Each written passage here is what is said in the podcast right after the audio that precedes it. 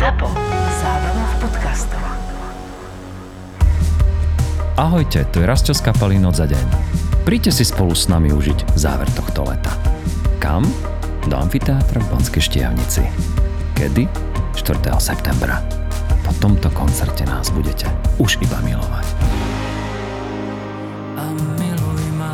Vstupenky predpredaj SK.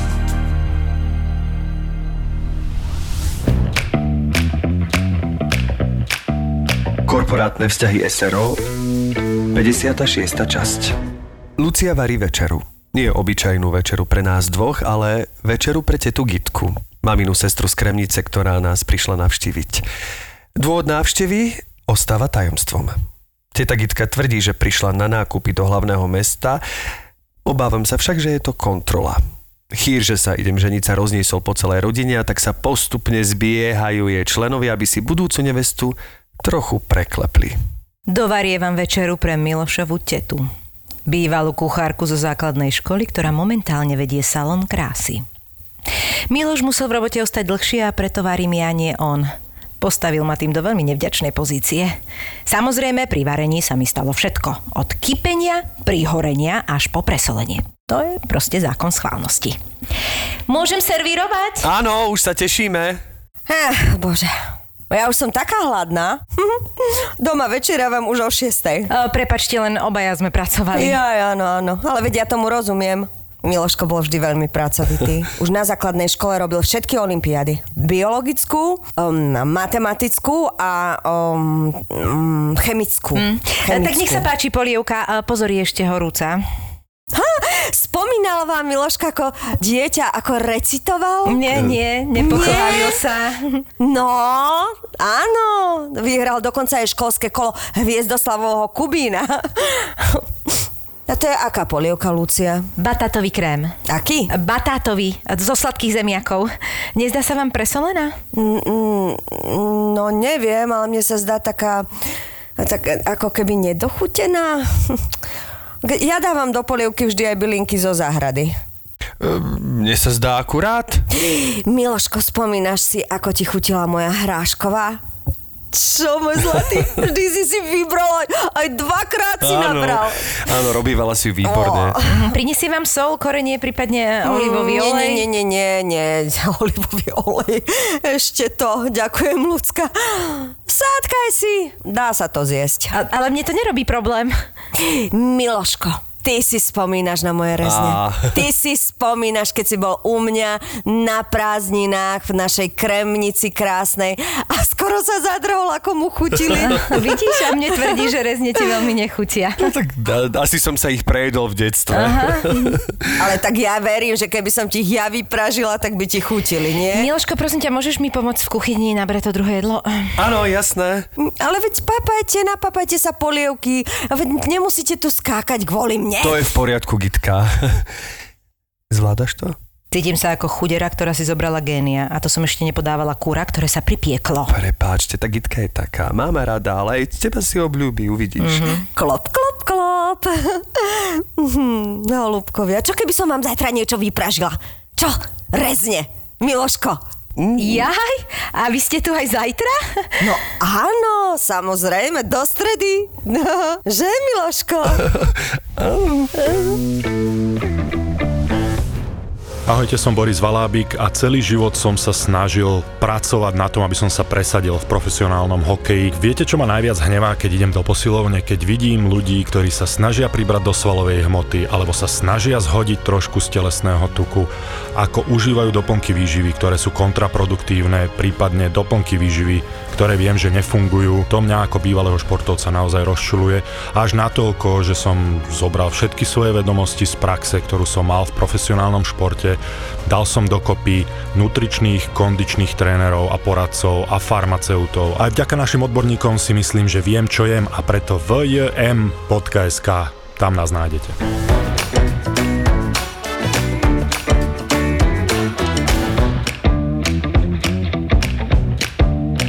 Tak ja som veľmi rád, že naše pozvanie prijala uh, herečka, ktorá, a to poviem ešte potom neskôr, ma naučila dabovať. Uh.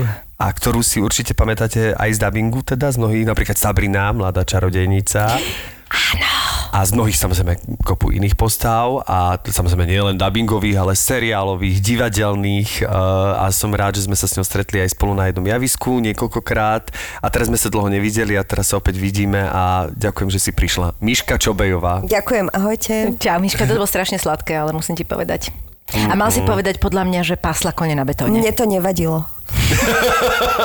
Však si bola pasla kone na betóne. Áno, to je, áno. Toto Dvojka. inak ja som zistila dosť neskoro, už keď sme sa teda roky, roky poznali a odpadla som. A som si na novo pozrela ten film len kvôli tomu, aby som ťa Ó. vykúkala, že Mišula tam bola. No a ja sa na to pozerám, že to fakt, že toto. Koľko si tam mala rokov? 23. Fakt? Uh-huh. Bože, ty tam, Miška, ty celý život vyzeráš tak minimálne o 15 menej.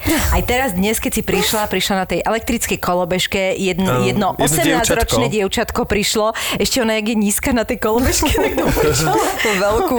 Akože ty vyzeráš podľa mňa rovnako 20 rokov, Miši. No, ďakujem, no. Uh, Vlastne na tom som si postavila kariéru, vieš. Lebo keď som prišla do divadla o, na konkurs na o, prvé nebezpečné vzťahy Cecil, tak tá postava mala mať 15 rokov, ja som mala 19 ale vyzerala som Na na, 14. naozaj veľmi mlado, takže som tú postavu dostala.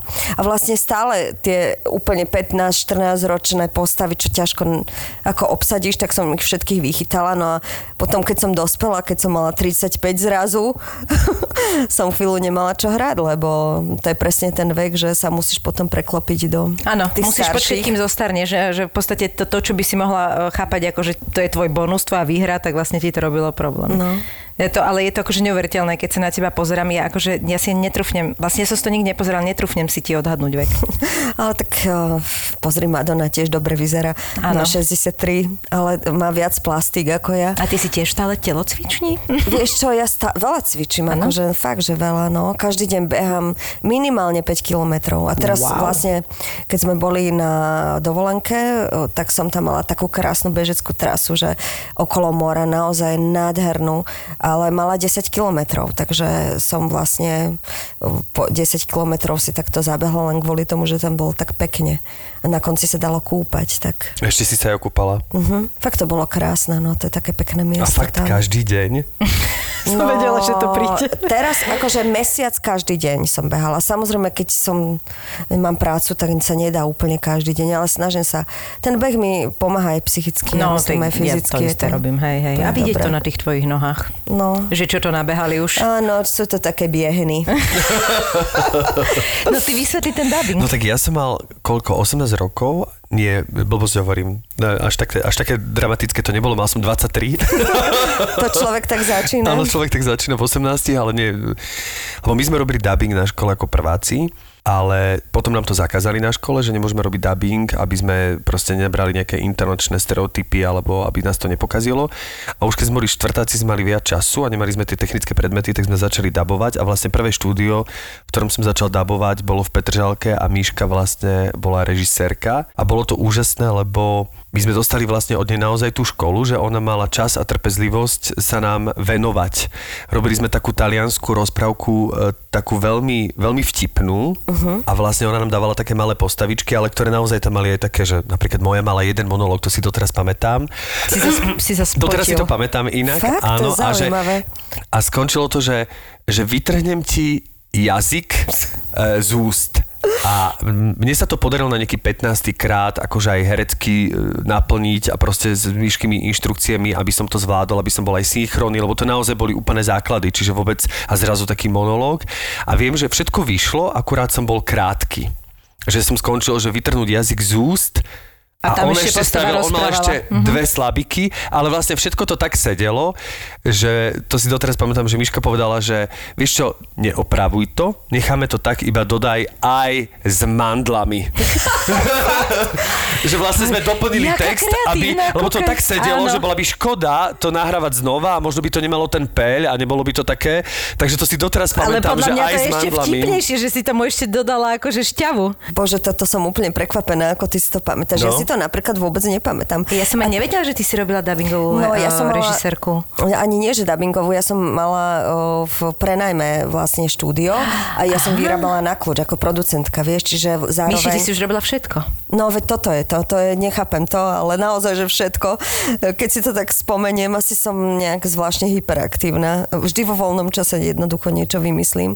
Ale toto bolo, mm, 5 rokov som mala to štúdio, že sme vyrábali proste takéto pre o, RTVS nejaké mm, dubbingové veci. Ale to nebolo, že si robila všetko, že si tam mala aj režisérov iných, nie? Či? Väčšinou som ja Áno. režirovala, ale o, ten produkčný štáb som samozrejme mala aj zvukára, teda produkčnú asistentku a tak, prekladateľov a A tá podobne. režia ťa bavila? Bavíte to? Alebo skúšala si aj normálne niečo nejaký? Lebo nespomínam si, že viem, že producentsky áno, ale ako režíne si skúšala nejaké veci režirovať? Nejaké seriály, niečo? Nie, nie, to nie, to nie. Aj keď vlastne ten producent musí vedieť všetko, vie, že teraz, keď som sa dostala k tejto práci vyššieho levelu, tak musíš vedieť, uh, rozumieť strihu, musíš uh, vlastne castingu, hudbe, vedieť to nasadiť v dĺžku, všetko vlastne musíš zvládať, musíš to ovládať, aby si sa mohla teda s tými ľuďmi mm, uh, spolupracovať. Takže toto som sa všetko naučila. Dlhé roky som sedela strižne, ale tento dubbing to bol taký ten prvý krok, kde som sa naučila uh, pracovať so zvukom. Ale ja som vlastne v tom období, keď som mala to štúdio, tak som, eh, keď hovorí, že robím všetko, urobila sériu dokumentárnych filmov o lietaní. 13 dielny, to boli dokumenty o strojcoch lietadiel, ktorí si robili doma, takí nadšenci lietadla a do celého sveta som ti to predala. Normálne, akože To veľmi... neviem. Áno, no, A no. prečo, prečo o lietaní? Mala, mám takých kamarátov, čo sú takí blázni aviatici a tí mi dali kontakty, tak ja som ich ešte s Máriom, s takým kameramanom a zvukárom, sme ich ponavštevovali, to bol taký, ja som si to aj moderovala, aj som si to strihala, zvučila aj všetko a malo to veľký úspech, lebo tá téma bola zaujímavá. Že to sú takí A dá šialení sa to ľudia. dohľadať niekde? Je No, to presne, niekde na nejakom archíve to je? YouTube alebo nejaký archív, alebo... Vieš čo, o, predalo sa to, teraz o, je to Spektrum vlastne, Čiže to TV Spektrum, tá stanica, čo existuje, Áno. to možno vysiela? A, o, áno, vysielali to, fakt? sme to, áno, áno, lebo to, to vlastne si to objednali, my sme urobili pilot, ten sme ponúkli, pilot o pilotoch a vlastne oni si objednali 13 častí, o, to, bola, to bol maďarský o, ako keby majiteľ, v Budapešti sídlila tá firma a na kľúč sme im vlastne vyrobili týchto 13 častí. Brďo. Takže bol to, predtým neviem, ako sa to volá, teraz je to Spektrum, taká tá špecifická akože Stanica skôr dokumentárna, hej? No, a Teda iba ďalej- dokumentárna, A tým myslím. pádom Myslím, iba oni to predávali ďalej, lebo my sme to vyrábali akože na kľúč, nie, nie akože na predaj. No, odpadnem teda. Tak všeli, čo som už robila, veru, A veru. ty si sedela aj v lietadle niekedy? No v celý čas. vlastne. A tá, v takých lietadlách kokos, že Mario, ten kameraman, Ondriš, čo je taký známy kameraman, ten e, neveril vlastným očiam, že som to prežila, lebo napríklad v takom úplne starom a, o, lietadle z druhej svetovej vojny, alebo proste dvojplošník. Ja som tak, takomto istom bola. No, tak dal, že a ideme teraz, vypneme motor a voľný pad. Ty nikdy nevieš, že kedy to, či motor naskočí. Keď sme točili ešte. Báka, respektíve Konfidenta, tak my sme boli veľa s Jirkom Madlom hore a vlastne v Slavnici sme to točili. Ale bol tam jeden taký akože uh, mladý pilot, ktorý bol syn nejakého, jež, ja si neviem spomenúť už teraz, jak sa volal, to je inak hamba, jak hovado. A on nám robil aj takú malú postavu toho bratranca vlastne, uh, ku ktorému ako do Rakúska potom utečieme. A my sme boli presne v takomto starom, samozrejme udržiavanom, renovovanom a nejakom dvojplošníku, ktorý bol presne z druhej svetovej vojny. A ja, akože, ja som toto nikdy neriešila, tak hovorím si, tak asi to majú poriešené, nie? no tak nebudem tu robiť teraz, že či to funguje alebo čo. No a už keď sme tak sme točili, ja som bola aj s ním iba, on bol vedľa mňa, a to pilotovali a vedľa neho vzadu bol kameraman. Iba však to bolo maličké. A ja tak zrazu, keď tak letíme, letíme a ja tak kúkam na to a hovorím, že toto, táto pačka, to čo je? A on, že no, že to je ručná pačka, že tam tým vysúvam akože uh, tieto... Podvozok. Podvozok.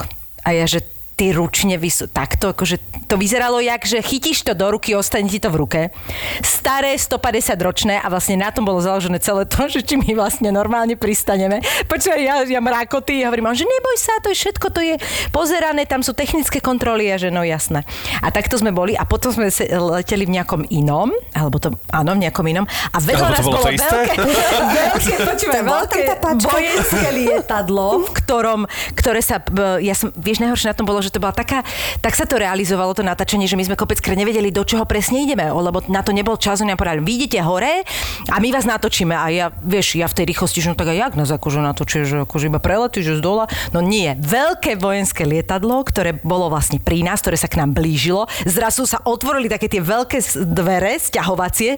Tam e, režisér Juro Nuota s, s kameramanom, ktorý bol pripásaný, aby on je veľká kamera, ty pozeráš, že toto je jaký, jaký oni Tom Cruise, no úplne nenormálne, akože to bolo tak zábavné. No, toto presne. Alebo nám nepovedali 13 voľné dielov. pády. Nepovedali nám voľné pády, vieš? A zrazu bolo iba, že oni mali niečo dohodnuté, aby to natočili z dola a proste ten pilot zrazu iba bol a zrazu sme dali dole. Takýto. A my normálne, že ja som žalúdok mala hore, ako...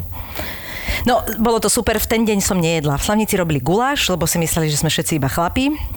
A ja som v ten deň nejedla, lebo akože to sa nedalo.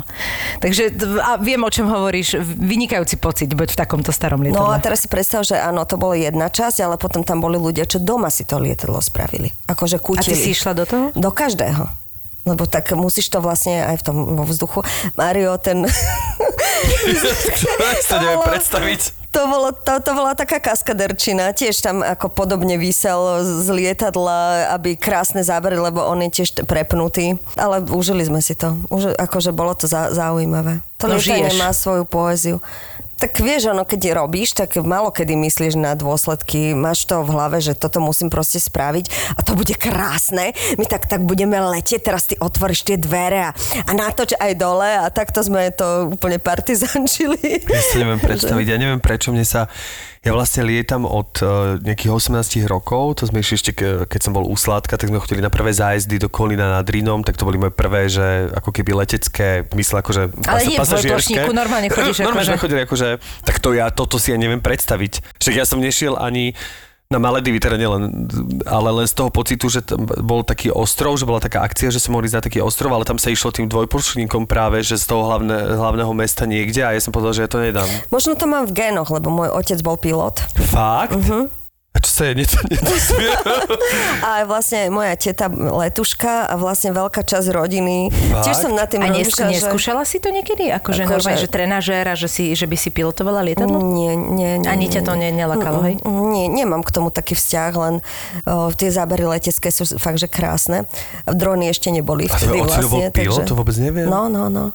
On nebol akože profesionálny, on bol, lietal takto amatérsky. On si tak doma urobil také lietadielko. To je super, že? No. A čo si si doma urobil? A vieš čo, teraz bola korona, tak lietadlo. Lietadlo.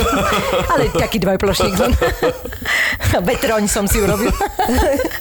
Oni úplne takto, ako sa smeješ, tak, tak presne, akože urobil som si, ale väčšinou všetci majú rozpadnuté rodiny, lebo to sú blázni, ktorí sú naozaj non-stop na letisku. Oni Takže proste... hovorí, že dievčatá, ak stretnete pilota, kašlite na Tak mám taký pocit, to áno, je mám taký dovidenia. pocit, že postaviť lietadlo vyžaduje trochu čas. Akože tak mi to úplne, čisto len tak laicky mi to príde, že... Ale to veľa iných vecí, ale oni sú podľa mňa naozaj, že stále zavretí v tých hangároch, takých pofiderných, alebo v čom. tam v tých lietadlách a potom lietajú a potom... To je to, vieš, mi, toto. to je tá iná perspektíva. Vieš, oni to tak inak Neviem, vidia ten život. Mm. No a teda len chcem povedať, že potom zrazu prišiel, mal som 30 rokov a zrazu som sedel v lietadle z ničoho nič a je, že ja mám strach. A to prišlo ako Z keby... ničoho nič. Mhm. Z ničoho, lebo ja som nikdy nemal nejakú zlú skúsenosť, na základe ktorej som to mal nadobudnúť. Boli to proste podľa mojej psychologičky vytesnené nejaké iné strachy, ktoré sa uh, akože dali do kategórie, že mám strach z lietania, ale boli to nejaké... Lebo však ten strach mám pocit, že je prenosný, že keď človek niečo má... Áno, ja mám Áno. pocit, že keď sa niečo bojíš, tak potom zrazu sa nebojíš toho, ale vlastne ten strach sa objaví niekde inde, že vlastne ten strach si tak kumuluje a mám pocit, že mne sa akože stál z lietania, úplne nechápem prečo, lebo miloval som to lietanie, milujem spoznávanie iných krajín a tak samozrejme idem proti tomu, lebo tie krajiny chcem vidieť aj za cenu toho A strachu. čo vlastne ale... robíš? Čo robíš v lietadle? Jak sa upokojíš? Ožereš sa tam do, jak opica? Mám takú dobrú kolumbijskú tabletku. Nie, teraz naozaj, aby to Ne. nevyznelo nejak. Mám kolumbijský kinedril, normálne, ktorý som si kúpil v Kolumbii. iný ako náš, hej? A ten je trošku iný ako náš, nie je povolený, neviem, či môžem také také hovoriť v Európskej únii, ale dá sa kúpiť v Kolumbii normálne v lekárni, normálne bez predpisu, čiže není to len proste... Dá sa dovážať? Dá sa dovážať? zásobí, ty vole. To neviem, ale... Ideme do obsahuje- toho, kašli na tento Nový podnikateľský, nový podnikateľský záver.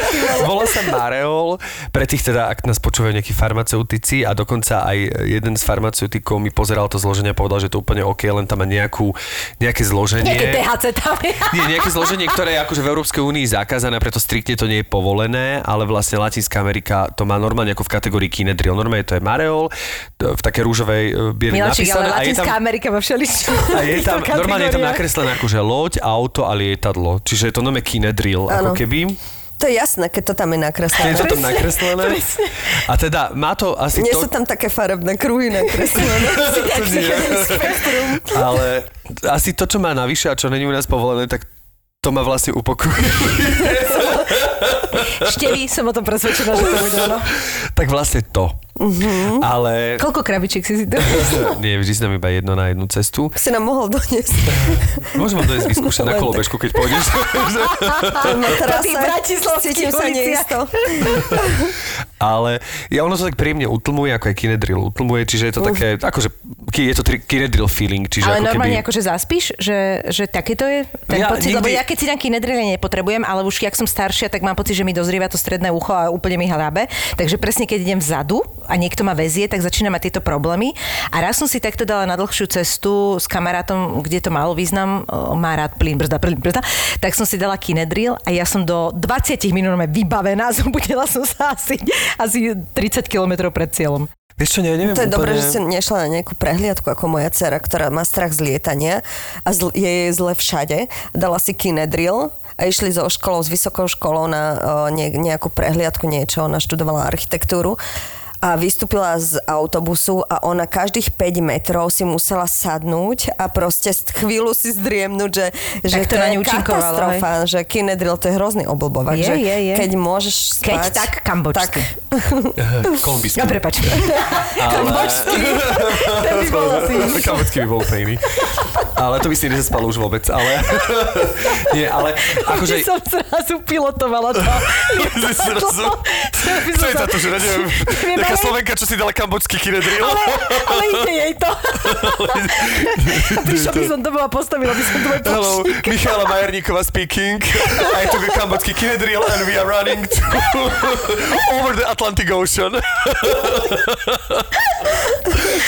Takže neviem si to, no ale mm, toto mi pomáha a samozrejme všetky možné techniky, ale mne sa dejú, najhoršie je, že, sa, že si priťahujem tie veci, že, že vždy, vždy sa, samozrejme nad Atlantikom, veď ono, ja som čítal aj taký článok, aj followujem na YouTube takého pilota, že vlastne tie turbulencie sa zväčšujú a presne klimatickými zmenami sa len zväčšovať budú a vlastne už po 30, e, za posledných 30 rokov, neviem, či hovorím to správne v číslach, sa vlastne zdvojnásobili turbulencie nad Atlantickým oceánom napríklad. Čiže Ty už preletieť, dobre vydesil všetkých tých. Už preletieť. Atlantik bez turbulencií, ale samozrejme dodávam, že e, ten pilot teda e, hovoril, že sú tri typy turbulencií, neviem ich presne, ak sa volá, je to, že neviem, čo potom mo- moderate, akože stredné a potom sú také tie veľmi silné.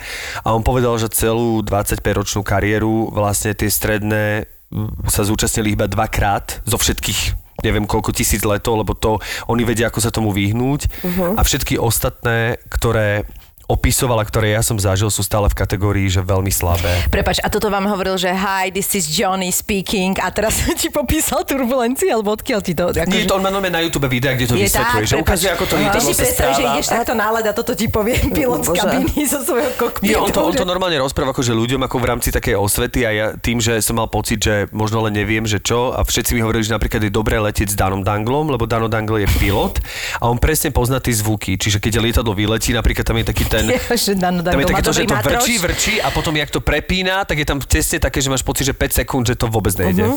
Ako ty stúpaš, ale máš pocit, že 5 sekúnd není žiaden zvuk a vtedy ja mám tendenciu vždy a znova sa nalakať a to sú presne tie veci, ktoré keď ti niekto popíše, že teraz sa deje toto, toto, že, že som pochopil, že to, tomu treba asi rozumieť, že možno potom ten strach sa ako keby zmenší, že už musím ísť na to takto. My tiež li- lietame s malými deťmi aj a veľmi som zábavnú príhodu tiež z takého to, že sme sedeli v lietadle a došli také stroje a začali striekať, vieš, celé lietadlo proti námraze. A tá Anička sedí pri okne, že mami, už nás hasia. ja že... Mm, smiešné, no, sranda. Mne sa vždy stane niečo, no naposledy, keď som išiel na Jamajku, tak uh, samozrejme tam uh, sedeli proste takí tí ľudia nejakého, neviem, Typu. stredovýchodného typu. typu. A samozrejme, akože ja presne viem, že ale niekde to v nás ako keby po tom všetkom, po tých všetkých informačných šumoch akože je, že prešla mnou tá myšlienka, neviem sa tváriť, že nie. Ale ako nevenoval som, hovorím si, že preboha, tak toto naozaj nejdem teraz riešiť. No a potom on e, zastavil letušku a spýtal sa, že may I ask you, is this aeroplane safe? A ty, že oh, I'm fine. A akože sa opýtal letušky, Ale že ja či je to rozumiem. bezpečné. A ja, že prečo sa jej to pýta? Takže už to semiačko tak ráslo, kličilo. No a samozrejme, oni sa potom začali, ako to len oni vedia modliť, ako náhle sme zlietali. Ale len teda to dopoviem, že my sme potom sa aj, e, on mal vlastne taký istý strach ako ja. Len tak ako ja som si hovoril 200 odčenášov za sekundu, tak on tým tou svojou modlitbou, takže nem, nemalo to žiadny, e, nechcem to slovo vysloviť akože taký zámer, len ako keby to tak, ako keby, Len že, že my už sme všetci pomilení. Áno, ja som vnútorne sa modlil očenáša, on naozaj sa tak mýkal a vlastne odriekal tú túto a ja som vlastne... A ja, že už to vyzeralo, že sa nebudem báť, kolumbijský Kennedy ešte nezabrala už sa toto vlastne. No to by mi nedopomohlo, keby toto robil. Takže Ale tak človek má predsudky, vieš. Má, má, My sme má. išli, e, keď začala, e, začal COVID, úplne, že začal, tak sme išli do Thajska. A samozrejme všetci sme vedeli, že COVID je z Číny a e, prišli sme už na letisko do Viedne, kde nikto nemal rúšku, tak my z e, FFP2 všetci s náhubkami, že na nás pozerali, nastúpili sme do lietadla, pozerali sme, kde sú Číňania. Číňanom sa treba vyhnúť. Každý, kto vyzeral azijsky, nám bol podozrivý. A celú cestu tam dve talianky boli chore a totálne kašlali. A my, že talianky, to je No, nič. jasné. A potom ste Hlavne, že prišli nekýchajú domov. Číňania, hej. A presne, proste horúčku mali dievčatá a Boh vie teda, ako boli chore a či neboli chore. Ale že takto človek tak rozmýšľa, že nejak To podvedome... si vystúpila v správach, bolo najviac sa šíri z Talianska. Áno, COVID-19. presne naši kamaráti zrušili to Thajsko a potom nám poslali fotku z Benátok, že nám je tu super a mali ste ísť, karneval, A na druhý deň karneval zrušili, všetci prišli domov do karantény, lebo proste zlá situácia, no. Keď túžite krásne bývať. Keď potrebujete úspešne podnikať. Keď sa plánujete presťahovať do lepšieho. Keď chcete výhodne investovať. Je tu pre vás profesionálny tím realitnej kancelárie AZ Property. Byty, rodinné domy, novostavby, pozemky, nebytové priestory. S tým všetkým vám poradí AZ Property. Viete, aká je skutočná hodnota vašej nehnuteľnosti? Pomôžeme vám so stanovením správnej ceny pri kúpe, predaji alebo prenajme. azproperty.sk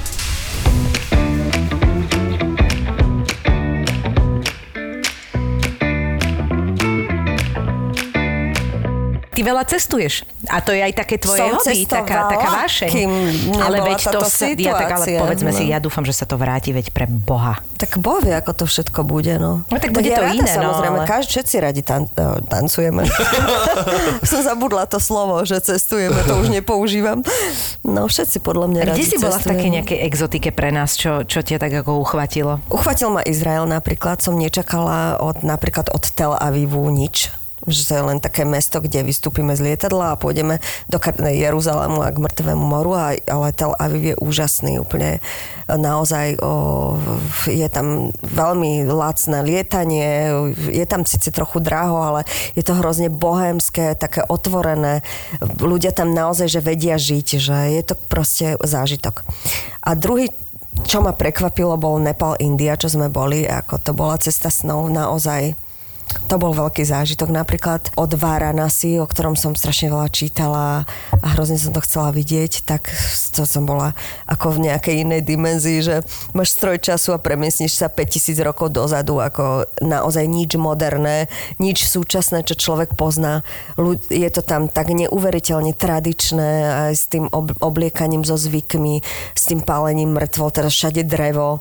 A veľmi, ako ideš, že na čo je tu toľko dreva. Potom teda Potom tie pochopíš. rituály náboženské, ľudia na uliciach čakajú na smrť v tých uličkách, tí chudobní, ktorí nemajú na to, že ich tam teda potom dovezú, tak tam ale to je čakajú. celkom deprimujúce. Ani nie. Toto nie? To je na, naopak je to veľmi o, duchovne povzbudzujúce a cítiš sa tam dobre. To je paradox toho, tej Indie, ktorú tak keď vidíš zvonku a vidíš obrázky, si povieš, že ale tý, tým, že tí ľudia tomu veria a sú, vidia nádej v tom, že chcú tam umrieť a teda majú tieto svoje rituály, ktoré ich robia šťastnými, tak to, tak to berú tak. A India je, aj Nepal je v tom zaujímavý, že ako sú tí ľudia ľudia šťastní pri tej strašnej biede, ktorá tam existuje. To je nenormálne, naozaj, že tu by sme sa zbláznili.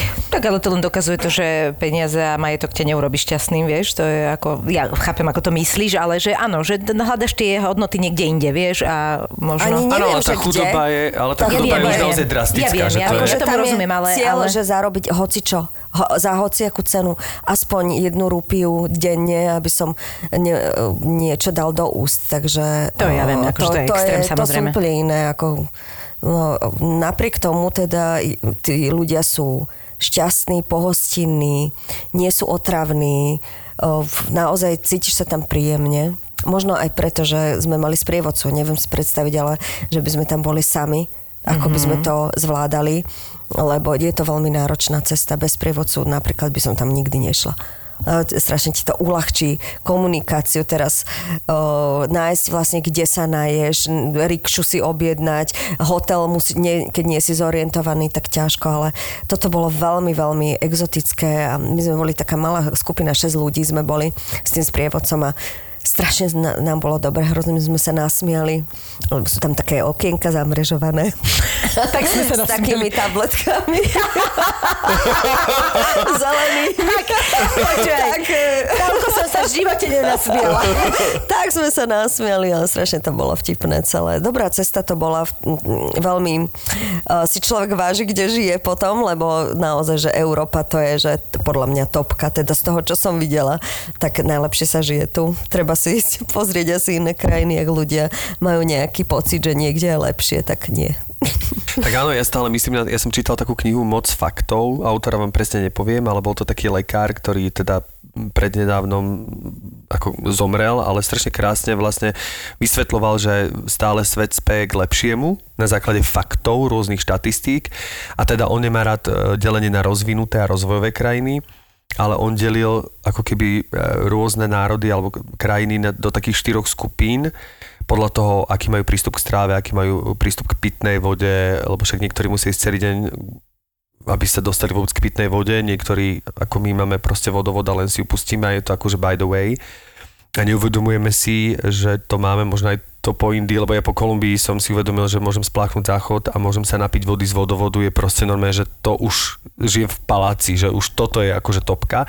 No a vlastne ono je to tak, že štvrtina sveta je tá úplne najchudobnejšia, je v tom ako keby leveli 1 alebo v tej skupine 1, potom najväčšie množstvo ľudí žije v, tom, v tej dvojke a trojke a štvrtina ľudí žije iba v podmienkach, ktoré zažívame aj my. Samozrejme medzi nami sú rozdiely, ale stále patríme ako keby k štvrtine sveta, ktorá žije takýmto spôsobom, akože že máme proste teplé jedlo, že máme jednoducho e, akože prístup k pitnej vode a Ešte, tak len to je ďalej. možno taká blbosť, ale ja si, to, ja si to uvedomujem už len v takom, že ideš niekde do severských krajín aj ako je tam draho a že vlastne taká, taký luxus, ako my zažívame, že ty sa každý piatok rozhodneš, no ja už nie, hej, ale mladí ľudia a idú si na drink sadnúť s kamarátmi, toto nezažívajú ani, ani bohaté krajiny, lebo tam je to tak jednoducho tak drahé, že my sme presne v takom tom krásnom aj v tej nevedomosti, že vlastne my máme totálny luxus, že áno, je tu draho, ťažko sa žije aj veľa ľuďom tu na, ale keď si to zoberie, že fakt si môže veľa ľudí okolo nás toto dovoliť, že pravidelne si ide dať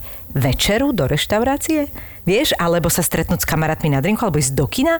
Ako ja viem, že ter- teraz keď nás počúvajú, tak nie všetci si to môžu dovoliť, ale Nie všetci, naozaj, vieš čo, nie všetci, ale je no. veľa ľudí, ktorí stále Je môže aspoň určite, raz za čas. určite kdežto- väčšina áno, Kdežto ideš do, do ale- takýchto severných krajín, severských a oni, oni to nerobia, lebo by to by sa nedoplatili, keby to robili pravidelne, vieš? Hej, ideme teraz, no, tiež ideme sa pozrieť do Norska No. na polárnu žiaru, tak potom vám poviem, že... Však tam si dáš pivo Hej. raz a vybavené. No, neviem, či si môžeme so sebou zobrať, áno, počula som, že No. je to hrozne drahé, ale No. chcela som povedať, k tej pitnej vode v Indii je systém, že voda je pre všetkých. Tam na ulici máš normálne vodovody, opustíš kohutík a vodu oni majú všetci. bez rozdielu. Hej, a ešte druhá vec je, oni sú veľmi, veľmi hygienickí, čo sa týka umývania, ale čo sa týka akože ráno, my sme išli ináč aj vlakom, nočakom, Normálne, hej, hej, hardcore. Sme si objednali vlak a pekne sme sa tam nasačkovali. Ešte takí kamaráti tam boli, taká hrozne bohatá rodina právnická, párik a na ruke o, Breitlingy s briliantami a Louis Vuittonky tašky a do toho hrozného vlaku proste, kde e, máš poschodové postele a len taký závesik, že si zatiahneš. No, no my sme sa tak smiali, že, že nebojíš sa o tie Breitlingy, že tam vieš celú noc. On, že nie, že to aj tak nikto neuverí, že sú to práve že si proste v indickom vlaku. No tam vlastne o, na tej železnici, na tých koleniciach ranná hygiena, všetci sa tam proste majú toaletu rannú po, pozdĺž celej trate. Akože tam je v Indii taký neporiadok, že to akože to je veľmi ťažko pre nás uh, stráviteľné toto. Sú bohaté štvrte, ktoré sú neuveriteľne uh, čisté, vyriadené a potom sú teda tie chudobné, napríklad, že diálnica má len jeden pruh, ktorý zrazu skončí s prachovou cestou a idú bivoli, kravy, všetci idú v protismere, no ako, naozaj je to, že, že veľmi dobrodružné, veľmi dobrodružné. A bolo niečo také vyslovene, že to bolo za hranicou tvojho komfortu, akože kde si sa nedívala na to, že aha, toto sa tu deje, ale že ty vyslovene si bola v nekomfortnej situácii, ktorú si Hej, musela... zažili sme niečo také, lebo eh, sme mali takého sprievodcu, ktorý si dovolil s nami viac, lebo nás bolo strašne málo, takže nás zobral do takej dediny, kde vyháňajú diabla zo žien, ktoré sú vraj posadnuté diablom. Wow. Tak je to taký rituál. No a to teda, on nám hovoril, nefoďte a neberte si nič so sebou, že je to taká masovka, čiže sme vystúpili z toho nášho autobusu, sami sme tam boli, teraz taká veľká taká dedina, tam bolo tisíce ľudí, mačkanica, teraz niesli tie ženy, ako, ktoré sa triasli a pena z úzdy. Išla na také miesto rituálne, kde ich akože vyháňali z nich toho diabla. A po tej ceste sa na nás nalepila taká skupina t- žobráčoch, tá najnižšia kasta, lebo oni majú veľmi striktný stále ten kastový systém, že od tých nedotknutelných až po Maharadžu. No a tieto nás za- začala obťažovať, nás začala štípať, že peniaze chce. Takže veľmi to bolo nepríjemné, lebo Fúha. hovorím, teraz keď sa títo tu rozhodnú, že nás tu proste toto, tak to sa v živote nikto nedozvie, ostaneme tu a No. už nikdy nič. No ale nič sa nestalo, nakoniec ju nejaký z vyššej kasty chytil normálne za vlasy a ju od niekam odhodil, že aby sme boli v Fúha. bezpečí, ale fú, to bolo normálne, ako to bolo nepríjemné. Oni, ja som to Egypte som toto zažila, že vlastne my, keď sme tam boli tancovať, a to som bola vlastne ešte mladá dosť, niekde, niekde v puberte, tak vlastne my keď sme išli do toho mesta priamo v Kahire, tak sme mali so sebou takú akože ochranku, ktorú oni bežne poskytujú týmto ľuďom, ktorí bývajú akože Európania v tom hoteli nejakom lepšom. A vlastne uh, bola taká situácia, že tam pri, prišli k nám také malé deti a niečo sa pýtali, ale vôbec nič. A ten SBS, ktorý vyzeral jak The Rock, prisahám, mu takú šlahol tomu decku a že on normálne odletel a my normálne, vieš, väčšina báb a my sme normálne, že, že to čo robíte, že preboha. A on, že ukludnite sa, že tie deti by vás okradli za chvíľu, že proste to takto je. Ale oni sa takto, vieš, že chovajú. Veľmi to nepríjemné dostať sa na ten level, že on ťa vlastne chránil, ale vlastne ublížil tomu dieťaťu. Akože hrozne to nepríjemné. Strašné to je. A akože ja mu aj verím, že naozaj to tak je, len, len proste oni už nemajú tu, akože on mu to nebude vysvetľovať, že Hej. choď preč alebo Áno. niečo, vieš, lebo vie, že to dieťa neodíde, že oni sú proste naučení, že nás prišli okradnúť. No, lebo nemajú inú pleť možnosť, vieš? To je to, ja tomu rozumiem, ale to akože bolo to akože- hrozne to, že ty vlastne si medzi takými dvoma svetmi, že na jednej strane ti je z toho úplne blívno a na No. druhej strane vie, že on má pravdu, že tak to je, no ako nepríjemné to bolo hrozne. No akože v Indii, že by ma okradli, tak to som sa nebala ani uh-huh. v tom Nepále. To ako naozaj nie. Veľmi bizarný zážitok bol, ako oni, ich je strašne veľa a tej práce je tak strašne málo, že sme o, išli do takej partnerskej ich cestovky, tam sme sa mali s tým partnerským sprievodcom stretnúť a bol tam výťah. A vo výťahu bol človek, čo bol riaditeľ výťahu a potom ten podriadený, ktorý stláčal gombíky vo výťahu. riaditeľka výťahu. A teraz si ale normálne, teraz e, sme nastúpili a že na ktoré poschodie, že teda na štvrté. A ten, ten, úplne ten podriadený sedel a triasol sa, aby správne stlačil ten gombík a ten nadriadený riaditeľ výťahu na ňo, že na štvrté, na štvrté, štvrté. A teraz ho že stlačil a ten na ňo prísne pozeral, či to teda dobre stlačil. To, to bolo tak bizarné. Potom ste oni- vystúpili na 5. poschodí a tam bol riaditeľ 5. poschodia. to, to, proste tak strašne lacná pracovná sila, tak strašne veľa ľudí tam je, že oni si môžu dovoliť proste zamestnať do vyťahu, že dvoch. A potom tam bol ešte DJ, čo púšťal tú elevator, elevator music, Ja vieš. si spomeniem vždy na, na, na Bogotu, kde vlastne keď sme chodili po meste, chodili sme tam sadnúť a tak ďalej, že, že tam tie rôzne skupiny takých tých kreatívnych pouličných umelcov, ale tým, že je tam obrovská chudoba a že vlastne každý trošku šikovnejší žobrák je pouličný umelec, tak bolo veľmi ako keby také tragikomické sledovať, že akým spôsobom, že napríklad tam bol týpek, ktorý si zarábal tým, že chodil do reštaurácie a dával to, čo bolo v pelíškoch, taký ten, čo, ťa, čo si spojíš tie dve tieto a ťa vlastne zatrasie prúd. Aha. Tak Čavo ti ponúkal, že A za hoší 2 taký doláre. Aha.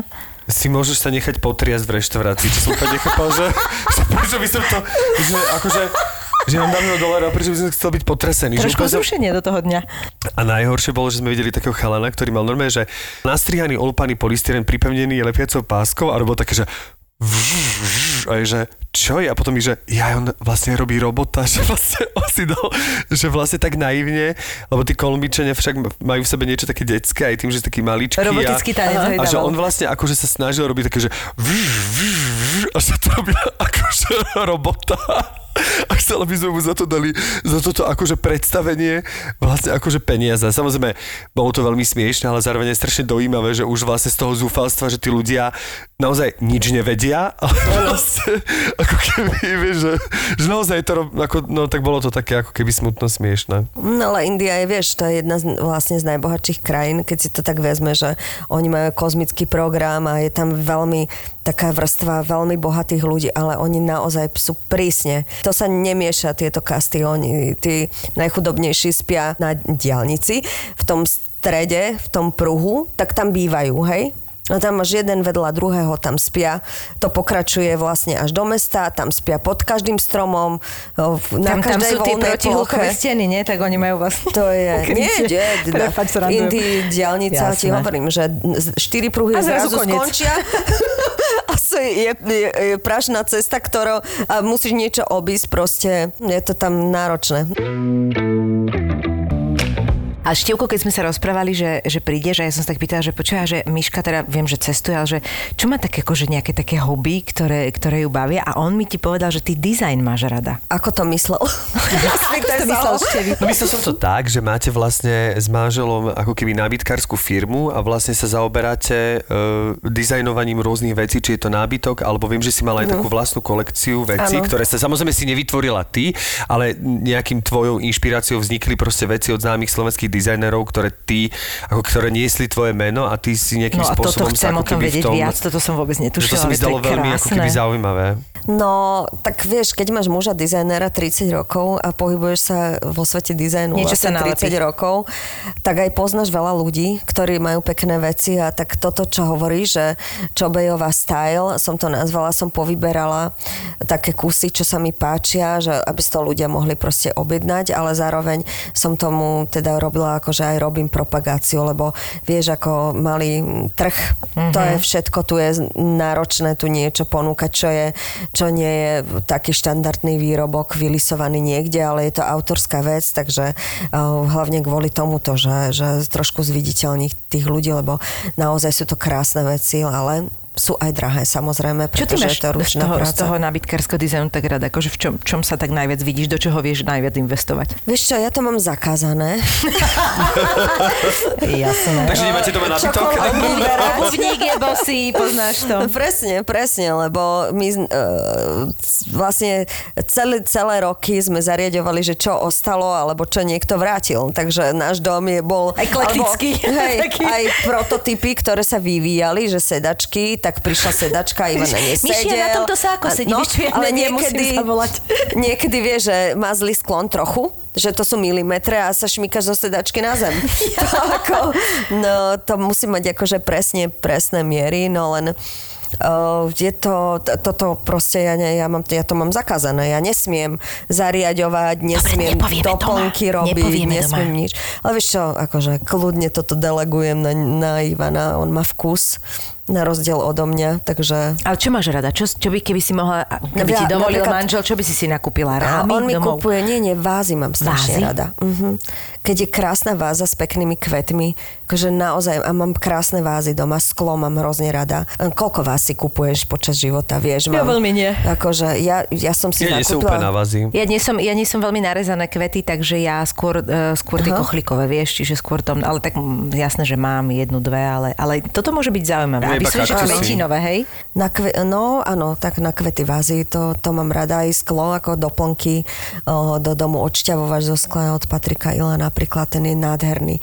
Že to ti vždy tak, že fakt mám rada málo kúskov, ale keď sú fakt, že dobré. Takže, takže a obrazy, no, umenie. A nejaké sochy ešte by som chcela dokúpiť do záhrady od nejakého slovenského o, Wow. sochára. Sochy v záhrade to už pre mňa je akože taký iný level už, vieš, že to je wow, to je super, No. to musí byť dosť My pekné. máme takú peknú naozaj záhradu, takú prírodnú, kde sú samé stromy a jedno jazierko. Teraz sme v lete rekonštruovali e, záhradnú búdu, sme ju natreli v provencelskom štýle, strechu sme vymenili. Takže a vidíme priamo z domu na celú tú záhradu, máme zimnú záhradu presklenú, čiže ono je to ako keby ďalší priestor. Mm-hmm tak tam sme hrozne radi. No. Tak o, ešte hovorím, že treba to trošku doplniť umením, ale ten náš dom je plný ako keby takýchto kúskov od Filipa Starka, alebo o, teda tohto Patrika Ila, máme aj od Míry Podmanickej nádherné vázy. Ona robí proste prekrásne vázy tiež, že že aj Ala Stencel, ktorá je vynikajúca v takom krehkom skle, také jemné motívy má. Tak to mám fakt rada. A už si nejakú rozbila? Vieš čo, to by ma počúvaj, napadlo, že krehké sklo. Fakt. No, hej, hej, to normálne. Je, to ti, ale to si až zaplakala, nie? Úplne som, akože... Máme ešte misie, Andrej Augustín robí také veľké porcelánové misy, ktoré sú ručne malované a tie mám tiež strašne rada, dávam rada do nich ovocie. Ale toho nemôžeš kúpiť akože nejak veľa, lebo však nemáš nafúkovací dom, ale za pár kúskov, keď máš pekných doma, to ťa úplne... Tak za to dávam rada peniaze. Jednak to, akože mám akože služba, že podporíš niekoho, kto je v No, tom jasné. dobrý, lebo to sú veci, ktoré naozaj sú slovenské, ale vznesú konkurenciu svetovú.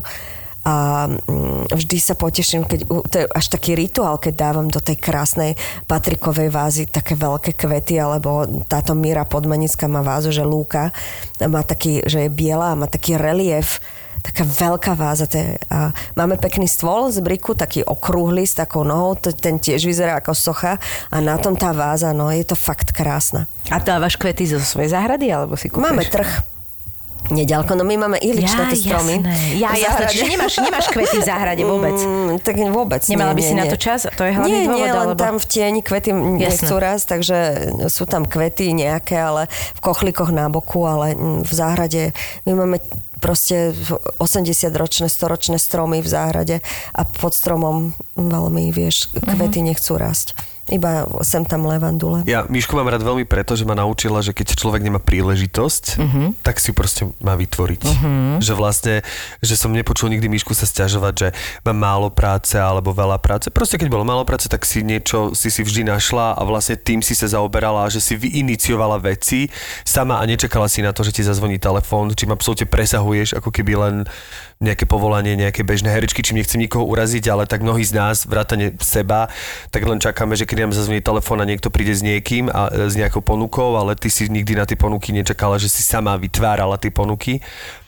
A si mi hovorila, že vlastne stále niečo, ale ty si hovorila, že predstavuješ, že stále niečo doma vymýšľaš, že stále niečo práve prekladáš, stále niečo, že... Hej, ja to milujem, no len... Moje hobby je prekladať veci. Čiže tá, čiže tá váza nie je vždy na tom stole, s jednou, ale sa ocitla už vo všetkých miestnostiach. Nemôžeš do nekonečna presúvať hore-dole veci, jednak my máme nábytok vlastne na mieru, čiže on má už svoje miesto, ale taký náš dom má 100 rokov, čiže my sme sa tam napresúvali. Vieš, čo tam bolo? Že to, my sme 8 kontajnerov odtiaľ vyniesli veci, 8 Wow. kontajnerov, tam byl, boli, bývali predtým dve rodiny, ako bol to dvojdom a zhromažďovali veci. Doteraz sa boríme s tým, že my stále odtiaľ niečo vynášame. To proste je nenormálne, nenormálne. Takže ja som ten výkonný, ktorý to vyprace a Ivan príde a pozrie. No a tu by sme mohli, to on je ten dekoratér a nábytkár, ale, ale tak on má akože dobrý vkus všetko, takže o, máme to takto podelené ja s metlou a on ebay. predstaviť, Miška s tými 150 cm tam odváža nejaké ťažké veci, vieš, a potom príde manžel a no toto sa mi nepáči, Miši, toto No prehoď. čo, on mi bráni ešte, že to nie, toto nie, to sa ide. Takže ja ve, veľa vecí, keď nie je doma, musím sa zbaviť. Inak to, to je tiež samostatná téma, že vôbec, že čo vyhodiť a čo nie. Ja mám také úplne záchvaty, že takú schizofréniu, že ja mám také, že tu si bieltenik odložím, tu si toto, Áno, je, toto je áno. taká flaška z dovolenky na pamiatku, v tejto som pil, to je toto, že mám tento level. A potom zrazu zostanem záchvat, že s tým pritelka mne prepne, že je tu toho veľa. Áno. Je tu toho veľa a potom vyšmarím a naposledy presne som mal takto, že som mal pocit, že presne z nejakých inscenácií som si bral staré kostýmy v túlavom divadle, vlastne si kostýmy nes- nesieme domov, lebo sa nestaráme, že ich aj perieme a neviem čo. A zrazu som mal pocit, že aj zo starých že mám strašný prebytok kostýmov, že mám strašne veľa. Máš také zvieratka domáce vlastne. Tak som to všetko poodovzdával, tam, kde sa to teda dalo. A popri tom som mal takú úžasnú, takú nočnú dlhú košelu, lebo som hral jedného psychiatrického pacienta raz v predstavení pred 10 rokmi. A tak som chcel už veľakrát použiť tú košelu a ja som ju proste v nejakom takomto záchvate Vyhodil. som ju proste vyhodil a daroval niekde a neviem sa dopatrať. Toto je ďalší level, že kostýmy, vieš, že ja som, my sme robili Som mama, z toho proste mi ostali samé kostýmy, kostýmy všade, štendre, vieš, to je ťažké, veľké, teda doteraz ich mám tam na povale. No a veľa kostýmierok by sa ti poďakovalo. Aj som ich prenajala, no, tieto štendre, len kostýmy to boli tak špecifické, že No, jasne. a vlastne vidieť to, tak sme urobili bazár a sme to vlastne za nejaké smiešné ceny rozpredali, čo som urobila veľmi dobre, lebo keby som to začala skladovať, tak je to, len nekonečné, prenášaš no. z jedného miesta na druhý. To je nekonečné. Ale inak toto, čo rozprávaš, to, je, to sú také zvláštne momenty, lebo ja veľmi nemám rada, keď na každom stoliku alebo niekde máme niečo položené, lebo stále to používaš, máš to tak ako po ruke, ale vlastne zistíš, že, že si taký presne bazar. Ja už mám niekedy doma pocit, že ja som, no, hrozne ma to hneva a vždycky proste Jožovi doma o tom hovorí, že naozaj to musíme mať vyložené všetko proste. A tiež akože nie som ten typ, lebo môj brat napríklad architekt, tak on zase má rád, keď je všetko uložené, vieš. No. On má aj tú kuchyňu takú celú čistú, bielu, všetko je také, že to máš vlastne my. A to zase ja akože úplne nemusím. Ja mám rada také tie francúzske, provencálske, také, že to drevo, že tam aj máš tú vázičku, aj ti vyjde všetko. Ale zase už ten extrém, že všade je niečo položené, to je ako, že mňa ide z toho uhodiť, ale mám presne tieto záchvaty, že na jednej strane uh, si presne chcem uchovať niečo na pamätku, lebo to je hrozne príjemné po rokoch vidieť a, a zbadať a na druhej strane proste som urobila treba takúto reorganizáciu a raz v živote som zažila, že som si vyprázdnila šatník takým spôsobom, že sa mi psychicky uľavilo. Ale normálne, že som to fyzicky cítila, Mne sa vždy ako mi...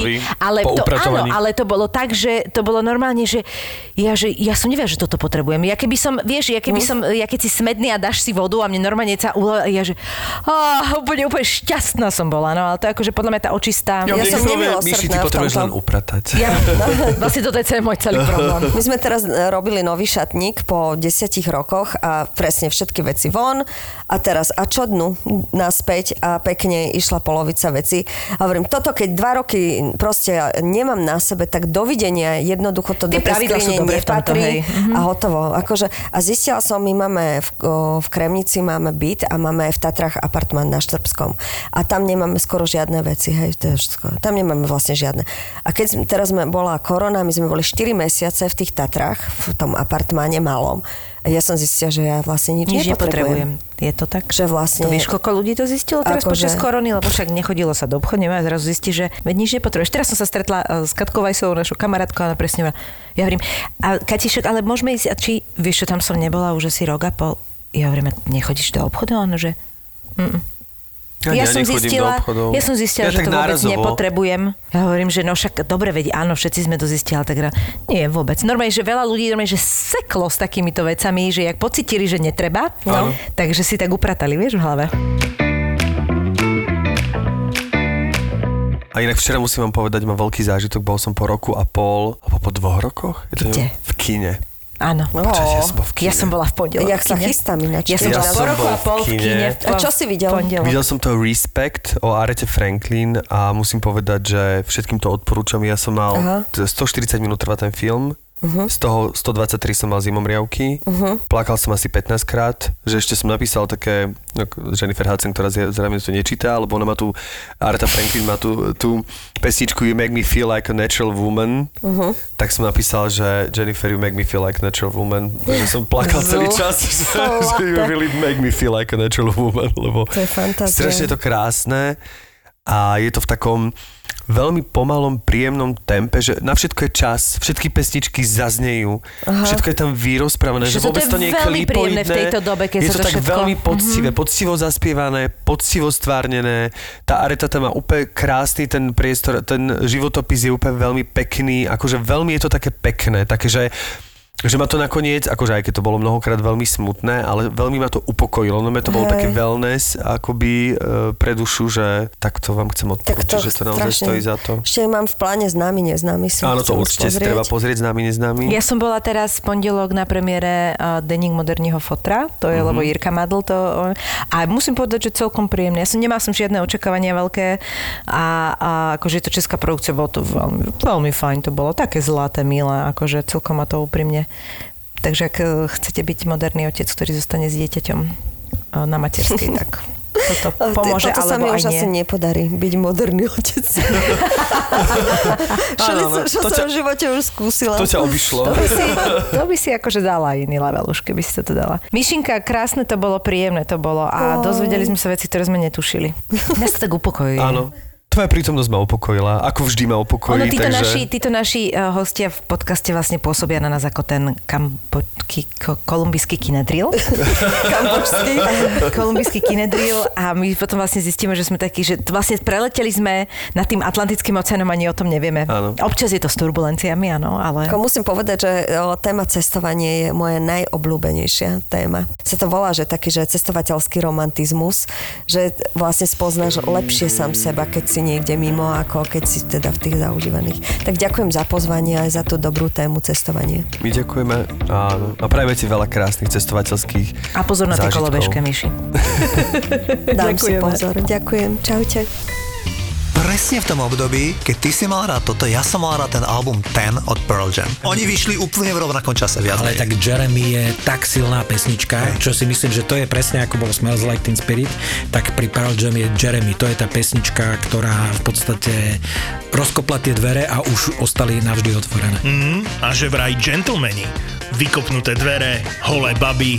Nahrávalo sa to teda na futbalovom štadióne vo Wimbledone v Londýne, kde nahovorili dokonca nie 30, ale údajne asi 40 profesionálnych modeliek, ktoré bez nejakých problémov donútili k tomu, aby sa tie modelky úplne vyzvekli do naha a na bicykli chodili okolo toho štadiónu. A tam z toho natáčali ten kontroverzný videoklip, ktorý sa žiaľ nikdy moc nejak neuverejnil, lebo dokonca dodnes je na YouTube e, zakázané, lebo je tam nahota. Príbehy pop music v podaní hudobných gentlemanov. Juraja Čurného a Fleba. Adam Clayton, práve v- keď sa nahrával ten album Achtung Baby, tak ten Adam Clayton, on bol jediný z YouTube, kto, lebo ako vieš, Bono, aj Larry Mullen Jr. aj Age, oni sa mladí oženili, oni mali 22 rokov, už mali ženy, ale ten Adam Clayton, on bol strašne taký svetobežník a trošku sukničkarom v tom období, keď sa nahrával album Achtung Baby, myslím si, že mal vzťah s Naomi Campbell.